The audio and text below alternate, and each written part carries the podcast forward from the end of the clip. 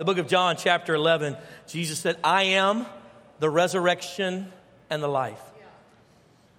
I am the resurrection and the life. It's a powerful statement, but outside of the context, it may be a little confusion. Jesus is ministering when he gets word from some of his closest friends. Mary and Martha send word and said, Jesus, our brother, one of your best friends, Lazarus, is really sick. In fact, we're not sure if he'll live through it. Can you hurry and come? Jesus hesitates. He doesn't stop what he's doing, he continues ministering where he's at. He doesn't rush off. In fact, he takes a number of days to continue doing what he's doing.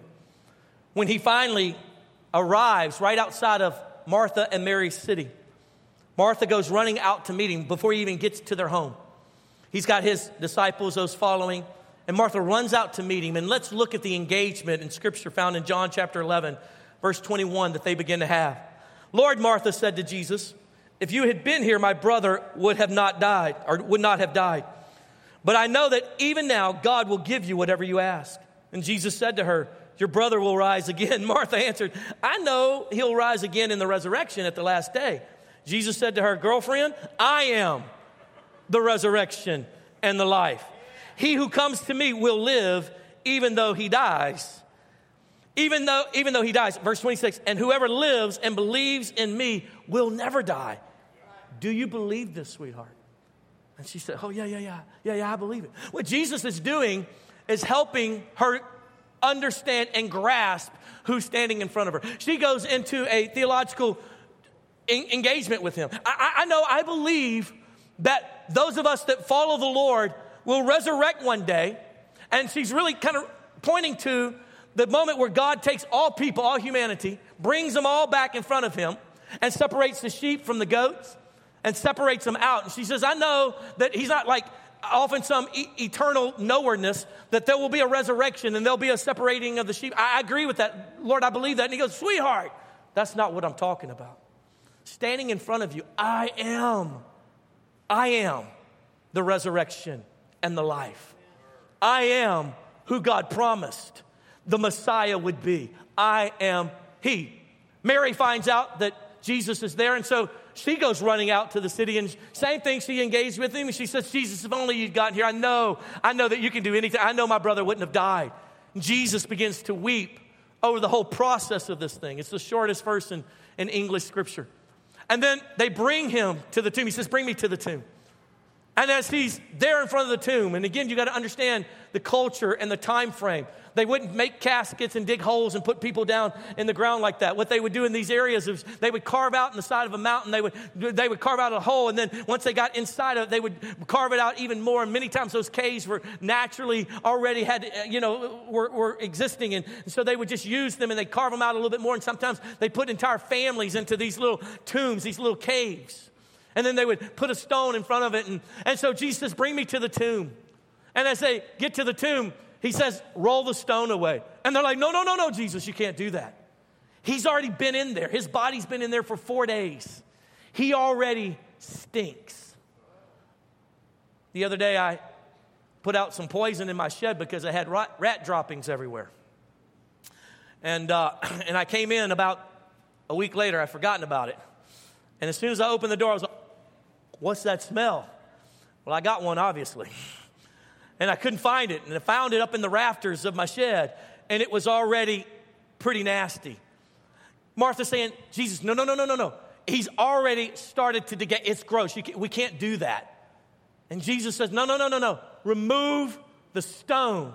So you need to understand something. It doesn't matter how putrid or how dark your life is. Jesus comes down into that place and he resurrects that which is dead, brings to life that which is dead inside of you. And he says, resurrect, move the stone. And then he yells out, Lazarus, come forth. See, what had happened was his body had been separated from his spirit and his soul. Jesus calls his spirit and his soul back into his body. And that liver, that kidney, that heart, those organs that already the blood has pretty much drained out, that are now decayed and cannot work, could never work in a million years, he causes those to start working again, to come back, to grow back again. And Lazarus comes out of that, and the whole people look and say, Who is this guy? Well, he's already said, I am the resurrection and the life. You have to understand something. This weekend is so critical that we celebrate not that Jesus died on a cross alone, but that he resurrected. He is the resurrection and the life.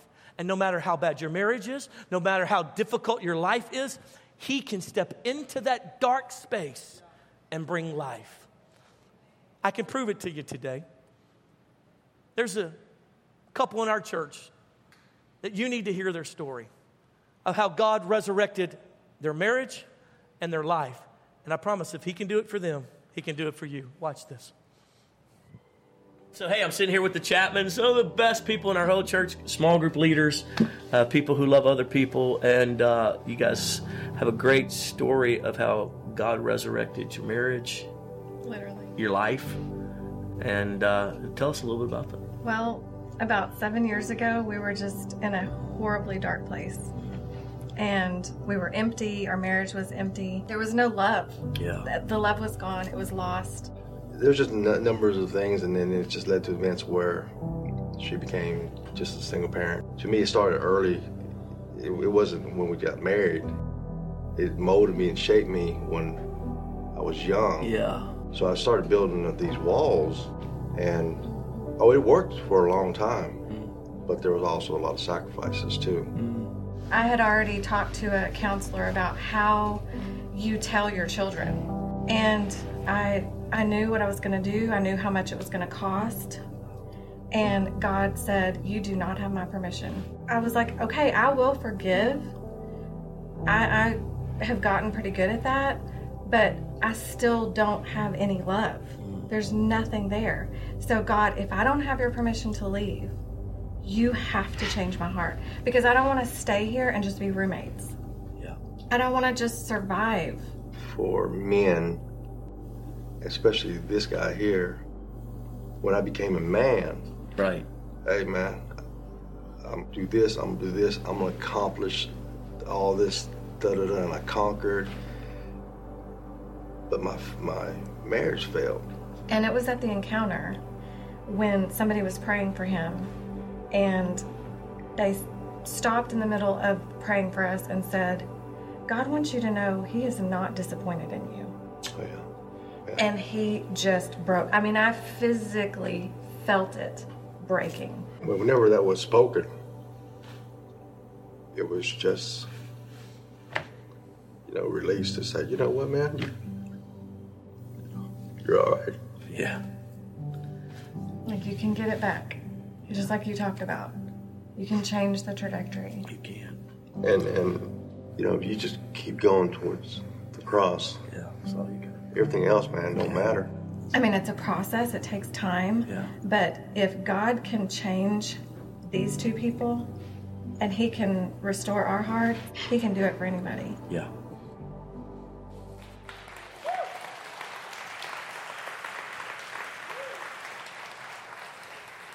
Talking about the resurrected power, the resurrection power of Jesus Christ. He goes down into that tomb and he speaks life, and that which was dead and darkened and broken, he brings back to life.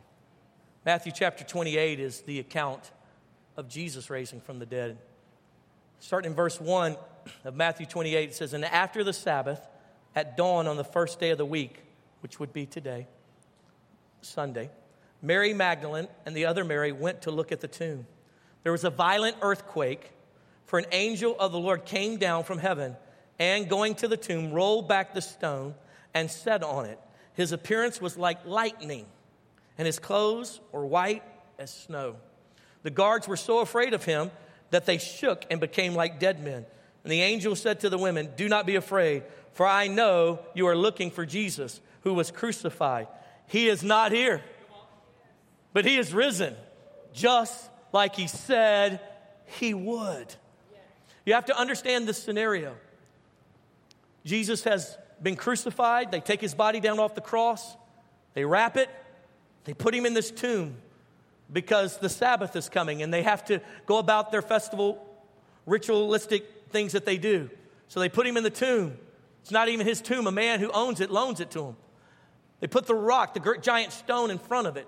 And then what happens is the Jewish leaders are concerned that Jesus' disciples will go and rob his body from the grave and then tell everybody, see, he was the Messiah. He resurrected. See, his body's not here. So they went to Pilate, the Roman governor, and they said, listen, you need to do something about this. We're asking you, roll the stone in front, seal it, and post guards there. Now you have to understand the Roman occupation. These guys, the Romans, are telling everyone else what to do. They are the, the warlords, if you will. And so culture tells us that they would have either put somewhere between four and 20 guards. So there are probably at least four Roman guards. There is a seal. They seal it like with a wax seal, and then a signet ring of one of the officials is put into that wax seal. Thereby, if you break that seal, the Romans are coming after you and you're going to be executed. Nobody would touch that thing. Then posting four guards out in front of it. And probably even some of the temple guards from the Jewish side were there as well. And the Bible says early on Sunday, early on that morning, the ladies get up, Mary and Mary go, to, Mary, Mary, and they start heading towards the tomb. And as they get close to the tomb, all of a sudden there's an earthquake. There's this giant earthquake. And then all of a sudden an angel comes down and rolls back the, t- the stone, throws, and then he jumps on it. I think that's hilarious. And he sits on it. Like a Cheshire cat. He just sits on it. He sits on it. And as all this happening, it's like lightning is coming from, from this angel's body. It says he glowed like lightning. Have you ever been filming something when lightning hit? It completely, it completely overtakes the screen, right? It's just this blast of light blast of light happens as he sits down on this stone. And all the guards that are standing there, the Bible says they froze and became like dead men. Well, dead men don't stand up. So these jokers fall to the ground. I mean, they're, fall, they're, they're gone. They're out. They're toast. They're on the ground. And then the ladies are like, uh, OMJ? I mean, they're like, like, what do I do? And the angel speaks to him and says, I know who you're looking for. He ain't here. Nope. He did what he said he was going to do. He has risen from the dead. First and foremost, as they go to leave, then, if you'll continue the storyline, Jesus meets them just a little bit further down in the garden, which I think is so cool because Jesus was always about destroying cultural barriers. Because the first people he, he appears to is Mary and Mary, two females in a Middle Eastern culture where women are considered second rate humans. Come on, somebody. Jesus will break past your little culture problem that you have, and he will show you the truth that in Christ there's neither Jew nor Greek, black, white, Hispanic. In Christ, all are created equal. Come on now. So he blows past that thing and he shows up to these ladies. In this moment, you have to understand the power of this resurrection as Jesus resurrects, he's been dead. He, like, you think Lazarus stunk? He stinks. They haven't even had time to really, to really care for him. That's why they were going back to see if there's any chance. They, this, this body would have been stinking. Jesus raised from the dead. And then over the next 40 days, he appears to over 500 witnesses. Over 500 witnesses, dead, resurrects, and starts appearing to 500 witnesses. The reason why this is so critical is because we've got people in jail doing life that have been executed on the word of just one or two witnesses. Some of them even false witnesses. You've got 500 people said, I was sitting at the table and he come through the wall and started talking to me. I touched him. He ate with us. The reason why this is so critical, and you have to understand, is a couple reasons. Number one, the resurrection is so powerful and so critical. Number one, because number one, it proves that he is who he says he is. He is who he says he is. When he says, I'm the resurrection and the life, he is the resurrection and the life. And him resurrecting from the dead has proven it. There's no other religion, there's no other uh, uh, uh, you know, prophet or any person else in all these religions who died and rose from the dead. If you believe there's a God in heaven, then why would the God in heaven resurrect, come on, somebody, a false prophet who's not the Son of God? Jesus said, I am the Son of God. And when he resurrected, he proved that he is who he says he is. The second thing that that does is it guarantees us that he can do what he says he can do. And when he says, I can bring you life in your darkness, He can bring you life in your darkness. When He says, I can fix your marriage, He can fix your marriage. When He says, I can take what is dead and rotted and putrid, I can come inside of that and bring life into that, He can do what He says He can do. The problem for most of us is we'll never let the stone be rolled away so that Jesus can get to us. Years ago, one of the most popular preachers in the United States, in fact, much, much earlier in life, he had been my first youth pastor. He was exposed as being in homosexuality and in, in doing drugs. They exposed him. It was a big national fanfare. Everybody covered the story. And this man of God lost his ministry, lost everything. And a year later or so, after going through counseling and therapy and all these things, he made this statement. I'll never forget it. He said, There was a dark place in my soul that I didn't know how to deal with. Even a great man of God can have a tomb, dark place in their soul.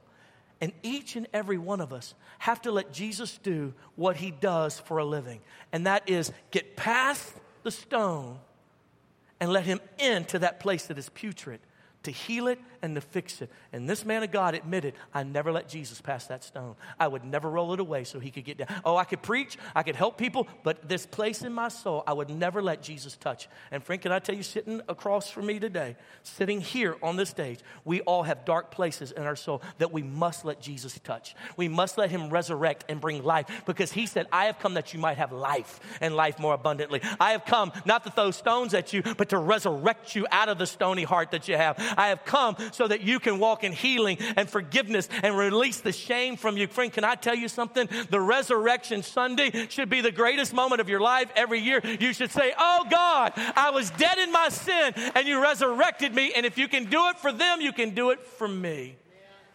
There's a story that I have to share with you today. A friend of mine named Manny and his beautiful family have a story that you have to see. So we're going to play that for you now.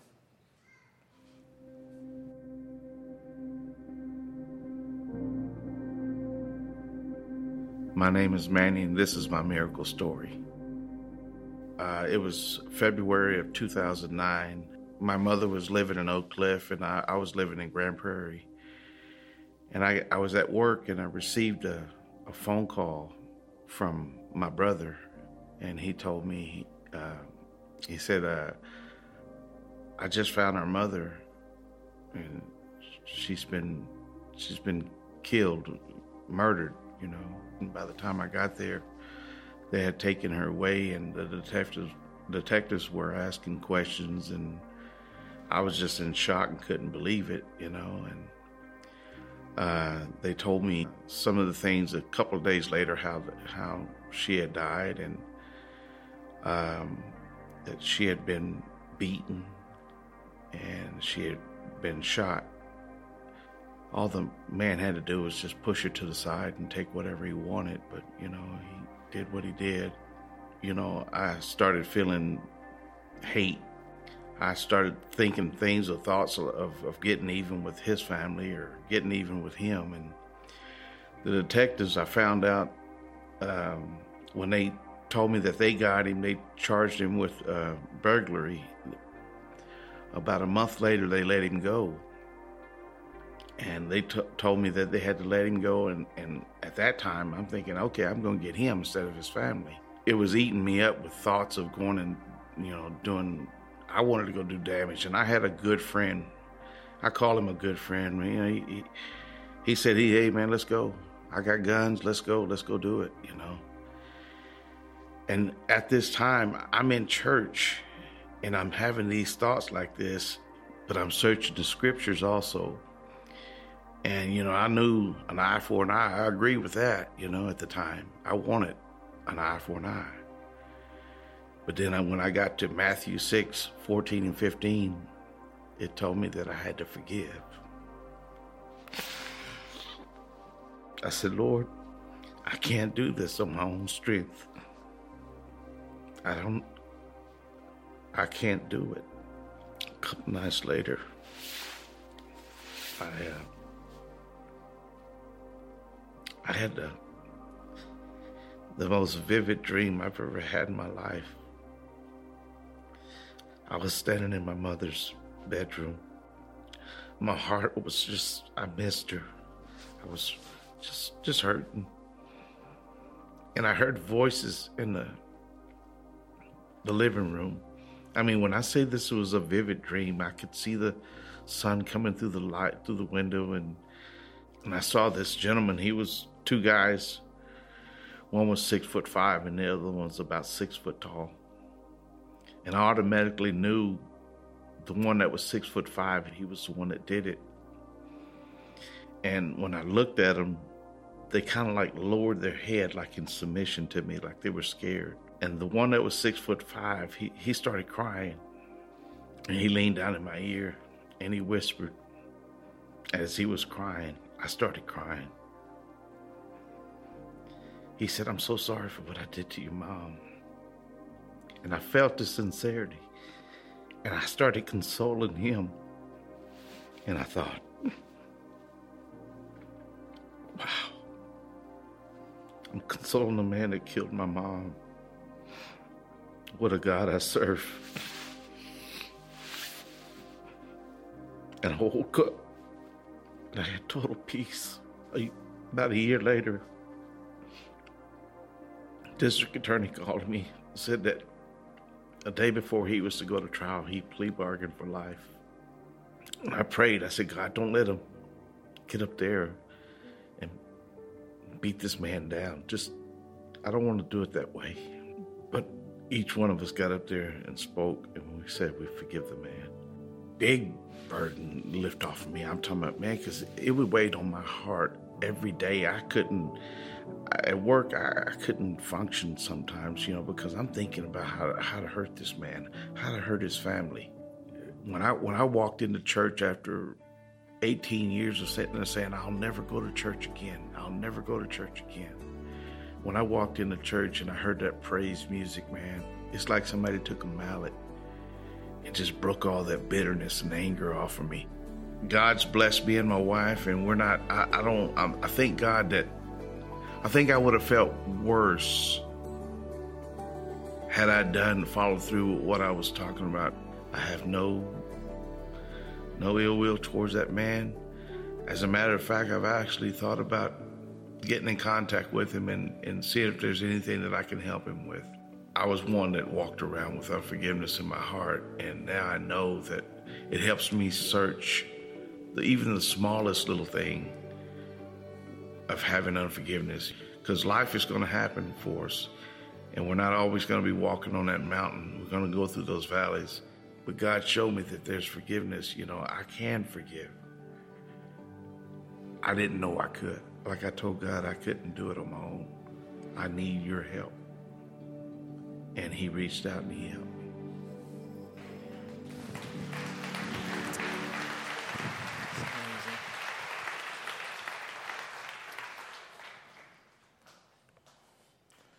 I am the resurrection and the life. Though you die, yet will you live. Paul said it like this He said, I want to know Christ. I want to know Christ. I want to know the power of his resurrection. See, because Jesus resurrecting from the dead proves number one, that he is who he says he is. And number two, that he can do what he says he can do. And that, number three, brings us hope. Brings us hope. It gives you and I hope. Some of you have, you're hopeless. He said it'll never be fixed. When these couple testified about their marriage, you're like, maybe them, but not me. You're hopeless. And that's the point is that you keep the stone in front of the tomb instead of allowing it to be rolled away so you can see the miraculous power of what Jesus can do in your dark place. He can bring life. In your brokenness, He can resurrect. In your anger and pain, that's not right, that person deserves to pay for it. He can bring forgiveness if you'll but let Him. Today is a beautiful day because we celebrate not a dead God. We celebrate not a fallen Savior, but a risen Savior who did everything He said He would do. Come on now. And is still doing that in the lives of men and women right here. Would you stand with me all across the room for just a moment? I want to minister to you, and then I'll dismiss you. I'd like you to do me a favor. Right where you stand, would you just bow your head and close your eyes? If you're new to us, I have you do that just so you can concentrate. We don't send little elves around to rob your purse while you're not looking. I just do that so you can actually concentrate, you can actually talk to God, to have a private space in the midst of a crowd of people. As you stand there with your head bowed and your eye closed, what caves full of darkness still exist in your soul? What have you not allowed Jesus to resurrect? Friend, Christianity is not about do's and don'ts and goods and bads. It's about the Savior resurrected and made a way that we could come back to the Father and His power to transform us is active and alive. You think that it's about going to services and doing good. Friend, it's about a relationship with the one. Sweetheart, yes, there'll be a resurrection. But you need to understand something, Martha. I am the resurrection. And the who stands before you? He told her, Who stands before you can fix it if you'll but let me. Jesus wants to heal that marriage. He wants to put hope in you again. He wants to purify your way of thinking. Your mind has gotten so perverted because of what you've been through. He can clean it up. That addiction doesn't have to destroy you. You don't have to be what others have convinced you that you are. He can resurrect you and bring life to you. Right there where you stand with your head bowed and your eye closed. Your God is not far off in some heavenly throne. The Bible says He's ever present. And so, right there where you stand with your head bowed and your eye closed, if there's a dark place in your soul, there's a shame, there's an uncontrollable urge, there's a sin habit that just embarrasses you, now is your time roll back the stone and let Jesus bring life. There's a stench, a putridness about your heart. That hatred has just driven you almost to a place where no one likes you. Let Jesus have access to that. Father, I pray right now, as we humble ourselves, we roll back the hidden places of our soul and we say, Come. Come heal that marriage. Come heal our way of thinking. Come deliver us from the anger, though justifiable, is so destructive. God, heal us from the habits that we medicate so that we don't have to face the sinfulness of our heart. Jesus, I pray right now, every man and woman here today would understand you are the resurrection and the life if they would but follow you, if they would but entrust you, not religion, you, a relationship with you, and that you can bring life to that which is dead. You can resurrect that which has no hope. You can undo what death has done, and you can bring it to life again. Now, with your head bowed and your eye closed, I want to give an opportunity for anyone here today who would say, Pastor, I got to be honest. When you talk about Jesus, it's like he's your best friend. That's true. He is my best friend. You talk about him, Pastor, like, like you know him. I do know him. Maybe you would say here today, Pastor, I don't know Jesus like that. Maybe you would say, truth be told, I'm not sure if I died today if I would go to heaven. Friend, think about it.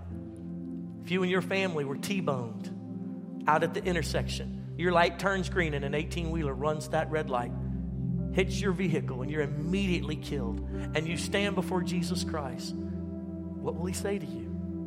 Will he look at you and say, Well done, I'm so proud of you? Yeah, but Jesus, I wasn't the best. Yeah, but you loved me and you served me. You let me have access to your heart. You are my friend. Or would he look at you and say, Man, why didn't you listen? So many times I tried to get your attention. Your aunt drug you to that church on the hill.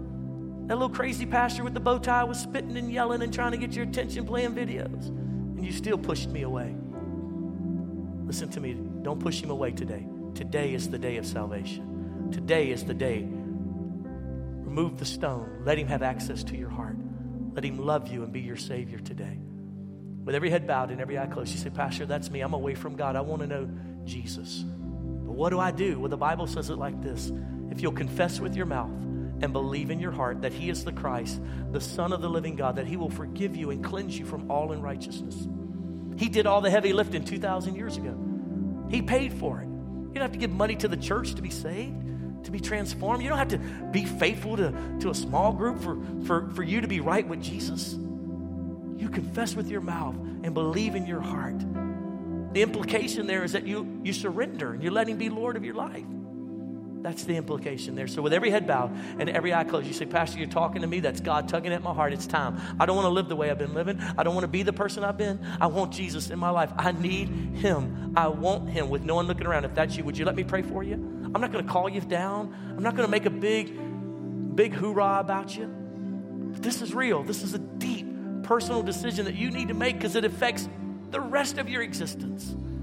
And I want to give you the opportunity to make it right with Jesus. No one's looking around. If that's you, say, Pastor, it's me. Pray for me. I'm going to pray for you right where you stand. But I need you to acknowledge it to yourself, to heaven, and to me as the pastor. No one's looking. If that's you, say, Pastor, pray for me. It's time for me to get right with the Lord. Would you just lift your hand right where you're at? No one's looking. Thank you. God bless you, sir. Thank you, ma'am. Thank you, ma'am. God bless you, sweet love. Thank you, ma'am. Thank you, sir. Thank you, sir. Thanks for your honesty. Thanks for being authentic. Yes, ma'am. I saw you. Pray for me, Pastor. It's time. I don't want to live like this anymore. I'm ready for Jesus in my life. I saw those hands. Yes, sir. You can put it back down. Anyone else? Pastor, pray for me. I, I can't live like this anymore. I need Jesus in my life. Thank you, sweetheart. God bless you. Anyone else on this beautiful Easter Sunday? Thank you, sir. 2019, this is the day where it all changes, where He brings life into your darkness, transforms the old you into a new you. Thank you. God bless you, sir. Just two more seconds. Thank you, ma'am. Make sure I see your hand. Pastor, pray for me. It's time. I'm ready to serve God. I don't want to live like this anymore. Amen. You can put your hands down. Now I'm going to lead you in a prayer. Prayer of commitment, a prayer of making Jesus the Lord of your life, a prayer of confession and repentance of your sin. I don't think there's anything magical about the words. I think what's supernatural is you said, Yes, I want God. No one could do that. You, you know you. You too mean to just say yes to anybody. That's God tugging at your heart. That's God softening you because He wants a relationship with you. Thank you for responding. I'm going to lead you now in a prayer, a prayer of repentance. In fact, I want everyone in the audience to pray alongside those who lifted their hand. Repeat these words and mean them from the depths of your heart. Say it like this Say, Jesus, today I admit I'm a sinner. I admit I've sinned against you. And today I ask you, please forgive me. Here and now, I acknowledge what you did on the cross for me. And I say, Thank you, Jesus. And I ask you now to be the Lord of my life. I surrender my heart, I surrender my will, and I declare Jesus is my Lord. Write my name in your book of life. Fill me with your Holy Spirit. I promise to serve you all the days of my life. In Jesus' name. Keep your head bowed for just a moment. Father, I pray for every man and woman who prayed that prayer with all sincerity, who lifted their hand and said, Yes, I need God in my life. I'm tired of this way I've been living. I pray right now they would feel the peace, the peace that comes with being right, being right with you. That there's no more big elephant in the room, no more shame, like, oh, well, you know, I'm not good enough. That all that would just dissipate as forgiveness just washes over. Lord, the joy that comes, the Bible says, the joy of our salvation the joy of knowing I may not be perfect, but I'm forgiven. And I may mess it all up, but I'm a son, I'm a daughter. He's accepted me. Father, I pray right now that as they have come into relationship with you, that Jesus, they would start being best friends. They start growing, they start learning more about you, and start becoming more like you each and every day. And I speak peace over you now. Peace. You don't have to perform. You don't have to, you don't have to be anything, but in love with Jesus. Father, I thank you for that peace that surpasses all understanding that will now guard their hearts and minds through Christ Jesus. And we call it as so in Jesus' name. And all God's people said, Amen and amen.